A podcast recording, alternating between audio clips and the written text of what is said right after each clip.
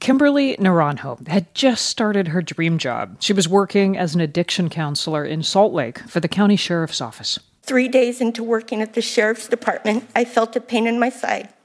The next week, I was diagnosed with mesothelioma.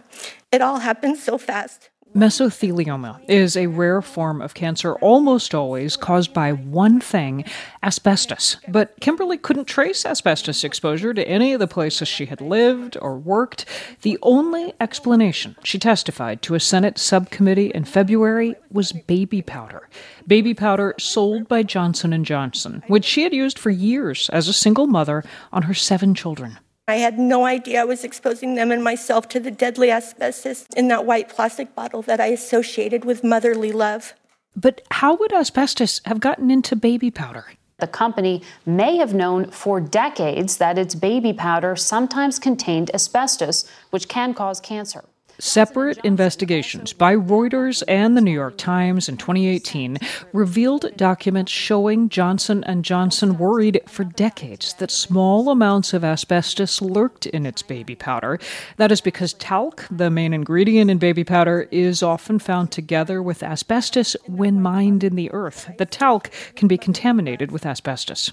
When I learned that I could file a lawsuit and have it decided by a jury, I saw a path forward for my family. But that path has been cut short for Naranjo and thousands of other people who make the same claim that they also have cancer caused by J&J baby powder. I learned that Johnson & Johnson filed for bankruptcy and that I would not receive a court date. I didn't understand. Johnson & Johnson is a really big and thriving company. How can they be bankrupt? Well, Johnson & Johnson wasn't, but a spin-off company it had created called LTL Management was. See, last year, Johnson & Johnson used a Texas law to carve off certain assets and liabilities into a new separate company. So you've got the most solvent company you can imagine that is using this to try to carve off and cordon off its liabilities. David Skeel, a bankruptcy expert at the University of Pennsylvania, told NPR that if J&J escapes potential liability using this maneuver, it'll open the door for others to do the same. You'd start saying companies push the envelope. It does have enormous implications for liability exposure going forward. Consider this. Johnson & Johnson's story raises a big question. Should a corporation be allowed to shield itself from legal responsibility, as critics claim, through bankruptcy? It'll be up to Congress and the courts to decide. From NPR, I'm Mary Louise Kelly. It's Monday, April 4th. Support comes from our 2022 lead sponsor of Consider This, the new Venture X card from Capital One. Earn 10x miles on hotels and rental cars and 5x miles on flights when you book through Capital One Travel. Capital One, what's in your wallet? Terms apply. See CapitalOne.com for details. This message comes from NPR sponsor Saatva, the comfort company. Saatva luxury mattresses are sold online and priced at about 50% less than mattress stores. Visit SAATVA.com slash NPR today and save an additional $200. It's consider this from NPR. There's a name for what Johnson & Johnson did, spinning off certain assets and liabilities into a separate company. Critics call it the Texas two-step, named for the Texas law that makes it possible. I think if you really look closely at what the bankruptcy code allows, it's not altogether clear that this is permitted. Lindsay Simon, who teaches bankruptcy law at the University of Georgia, told NPR it's possible the courts will eventually stop rich companies and individuals from doing this. I do think there's a realistic chance that at some point a court will say it's not allowed. I have been diagnosed with mesothelioma. Congressional action could change things, and members of Congress from both parties have voiced outrage at this practice, but no bills are even close to passing. That means any change will likely come too late for Kimberly Naranjo. I was given 12 to 16 months of life, which puts my expiration date at March 2023, one month before my 50th birthday. Naranjo said she's spending her last months preparing her seven kids for life without their mom. Two of them are under 18. My oldest daughter, Marie, is only 28 and a single mother, and she is going to raise my two children after my death.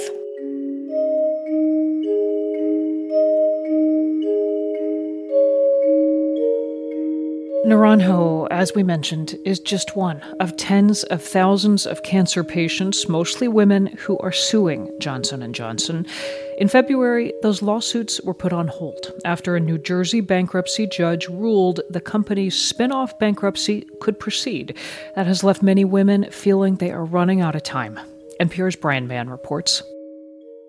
I went to visit Hannah Wilt and her mom, Hope, in a little town on the New Jersey coast.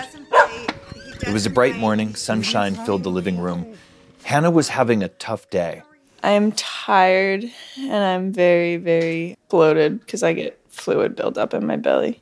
Picture a woman in her mid 20s, bright yellow hair, sitting kind of hunched while we talked. Hannah told me most of her life she was super healthy, but then she started feeling terrible pain in her abdomen. It was really, really weird. And as the days went on, I started to not be able to walk right. The doctor thought she had cysts on her ovaries, so Hannah went in for what was supposed to be fairly routine surgery. Her mom, Hope, says it's hard talking about that day. The surgery took much longer than it should have. The doctor told Hope Hannah's body was riddled with mesothelioma. Then I just started to wail. um, it was the worst news any mother could get. Hope then had to tell Hannah she wasn't just sick, she was dying. It's the scariest thing to ever hear. And I just remember feeling like, how, how am I going to do this? This is the moment when Hannah's life also crashed into this complicated legal world. And this new strategy companies are using to block lawsuits when they're accused of wrongdoing. Hannah quickly learned her kind of cancer, mesothelioma, is almost always linked to asbestos. She then learned the FDA had found trace amounts of asbestos in a product she used a lot Johnson's baby powder. I would use that every day, maybe even like a couple times a day. So Hannah joined roughly 38,000 people with ovarian cancer and mesothelioma who've sued J&J, claiming tiny amounts of asbestos in Johnson's baby powder made them sick. They also accused J&J of knowing about the risk and not warning customers. There's definitely an aspect of justice. This powerful group of people, they lied and were able to, you know, potentially ruin so many people's lives. NPR asked J&J repeatedly for an interview for this story, and a company spokesperson said no. J&J executives have long maintained in public statements and court filings their talc baby powder is completely safe. No asbestos, they say. No link to cancer. They did take their iconic baby powder off the shelves in the US a couple years ago, but say they only took that step after bad publicity hurt sales. And normally, this is what a lawsuit like Hannah's would answer. A judge or jury would look at the evidence and decide did J&J do anything wrong or not. But last October, J&J found a way to shut all these cases down. Here's J&J executive Joseph Wolk speaking on a conference call with investors. There's an established process that allows companies facing, you know, abusive tort systems to resolve claims in an efficient and equitable manner. It's really the bankruptcy courts that will ultimately decide this. You can hear him there talking about bankruptcy court.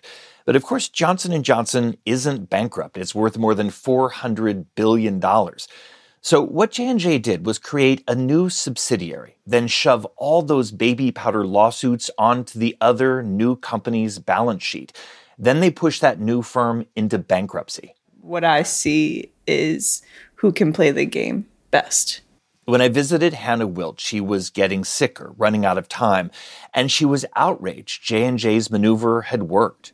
Big corporations trying to work the system in a way that they don't have to take full responsibility is not something new.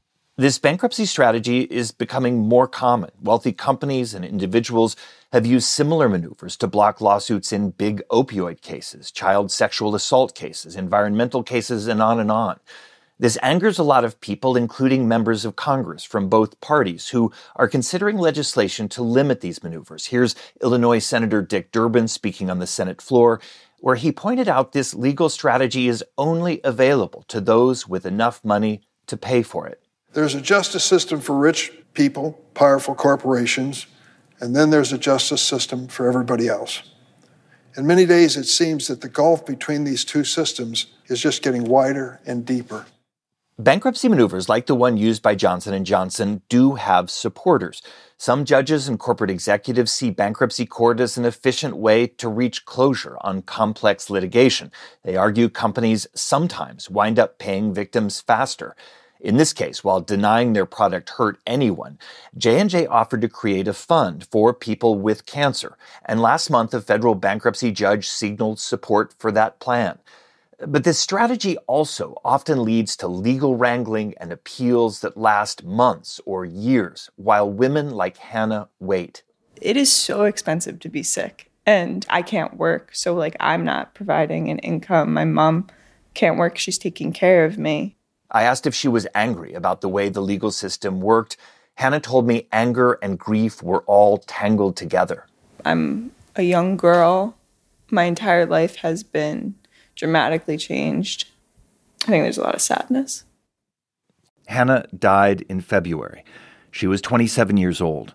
Her lawsuit, along with tens of thousands of other baby powder cases, is still stuck in bankruptcy court. While finishing work on this story, I called her mom Hope to check in, and she said it made it harder watching Hannah die without closure. For her to see justice would have not saved her life, but she would have felt like a company like this couldn't get away with causing such horrible heartache. Again, Johnson & Johnson maintains it did nothing wrong, and it's not clear how a court would rule in any of these baby powder cases if they're ever allowed to move forward. What is clear, what all the experts agree on, is that if J&J's legal maneuver works this time, even more wealthy companies will start using bankruptcy courts to block lawsuits when they're accused of wrongdoing. NPR's Brian Mann. More from his reporting on J&J's bankruptcy case at the link in our episode notes. You also heard reporting in this episode from NPR's Scott Horsley. It's Consider This from NPR. I'm Mary Louise Kelly.